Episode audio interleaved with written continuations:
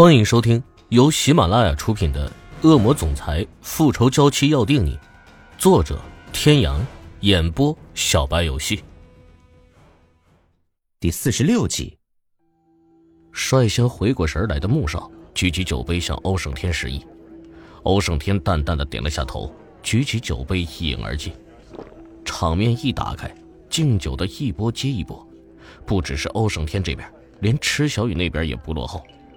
几杯酒下肚，池小雨就有点飘飘然了，也不知道是不是因为心情好，欧胜天可谓是来者不拒，可喝来喝去，他的目光依旧清明，看不出一丝的醉意。关莲娜的心中不免有些焦急，这样下去，他的计划要如何进行呢？借口去洗手间，池小雨终于从包围圈中钻了出来。关莲娜招了一个侍应生，让他扶着池小雨去洗手间。两人之间对视了一眼，侍应生不着痕迹的点了下头。从洗手间出来，走廊上一个人都没有了。池小雨本身就有点晕乎，再看看每个包间的门都长得差不多，只是门牌号不同，他忘记了是哪个。池小雨站在一个包间门口，单手支着下巴，满脸的疑惑。毫无征兆的，包间门从里面被打开，一个油头粉面的男人。看到站在门口的池小雨，愣了愣，嘻嘻一笑，一把将池小雨拉了进去。豪哥，豪哥，你快看看，这间酒吧什么时候来了这么个清纯尤物呀？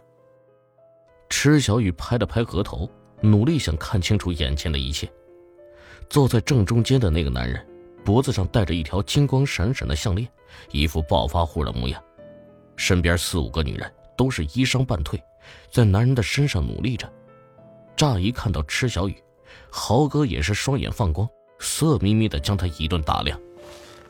嗯，这个好，安子去拿杯酒来，我要跟这个小美人乐呵乐呵。挥手将其他几个女人赶了出去，安子端着两杯酒走了回来。池小雨此时的酒意清醒了一半，他挣扎道：“你们弄错了，我不是小姐，我走错包厢了。”虽然头脑清醒了不少，可浑身无力。他的挣扎在男人看来更像是撒娇。哎呦呦，我的小美人儿，那有什么关系呀？豪哥，我看上你了，大不了娶你回家给我当老婆。来来来，先陪我喝一杯，保证你一会儿爽歪歪。淫笑着拿过安子手中的一杯酒，强行灌入池小雨的口中。你们知道我是谁的女人吗？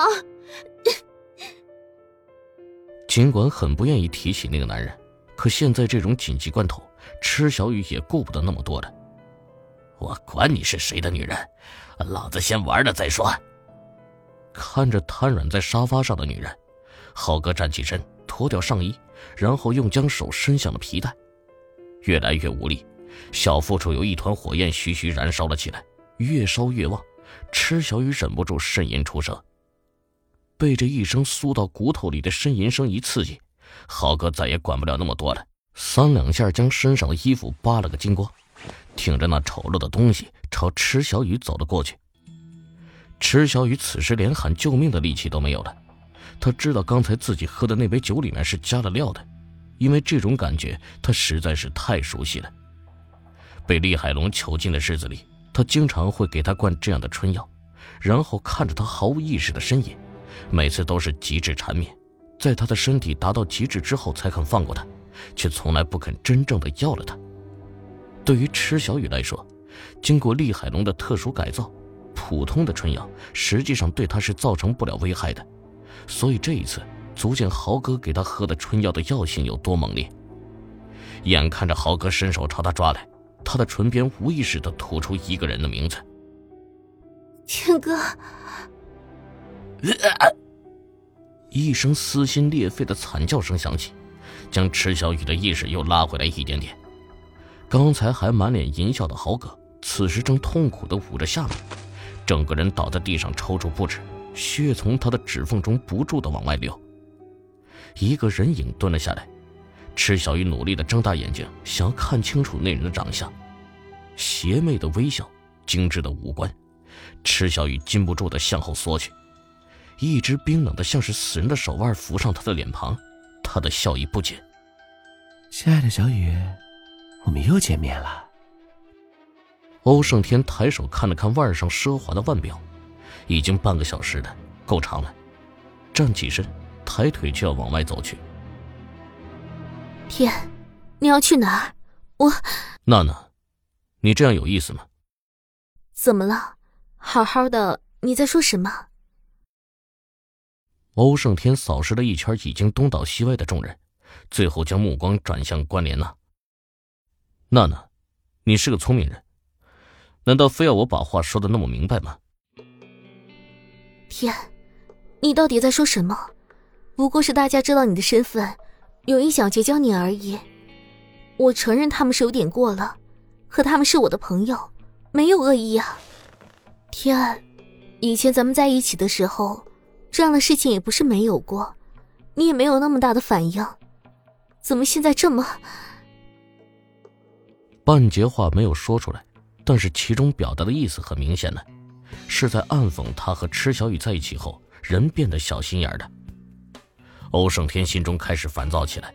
他知道关莲娜是在跟他兜圈子，这只能说明一件事，那就是池小雨有危险。思及此，欧胜天索性把话挑明：“娜娜，我知道你心里有气，所以在你授意他们去为难他的时候，我没有阻止。我一直都相信，你懂得什么叫分寸。我不否认，可那又怎么样？天，你看看你自己，你还是以前的你吗？”那个曾经傲视一切的男人，现在居然沦落到需要一个女人去救。我不认为我做错了什么，只有让他消失，你才会变回原来的你。所以你故意去基地接了利刃回来，想要他的命，也是你故意找人在街上毁他的脸吗？我，我想说不是你做的。关莲娜忽然绽放一抹妖艳的笑容，走到欧胜天面前，一只手搭上他的肩。既然被拆穿，那就索性全部说清楚吧。天，我这么做都是为了你好，你应该明白，你的身份只有我才能配得上。你的家族、你的父母是不会同意他那样一个毫无身世背景的女人进门的。看着眼前那一张一合的红唇，欧胜天没有感觉到一丝的诱惑，反而是浓浓的厌恶。娜娜，告诉我他在哪儿。即便你现在去也没有用了，只怕他早就是别人的盘中餐了。欧胜天的瞳孔微微一缩，浑身散发着更加骇人的寒意。娜娜，原以为你是一个理智的人。可没想到，各位听众朋友，本集到此结束，感谢您的收听。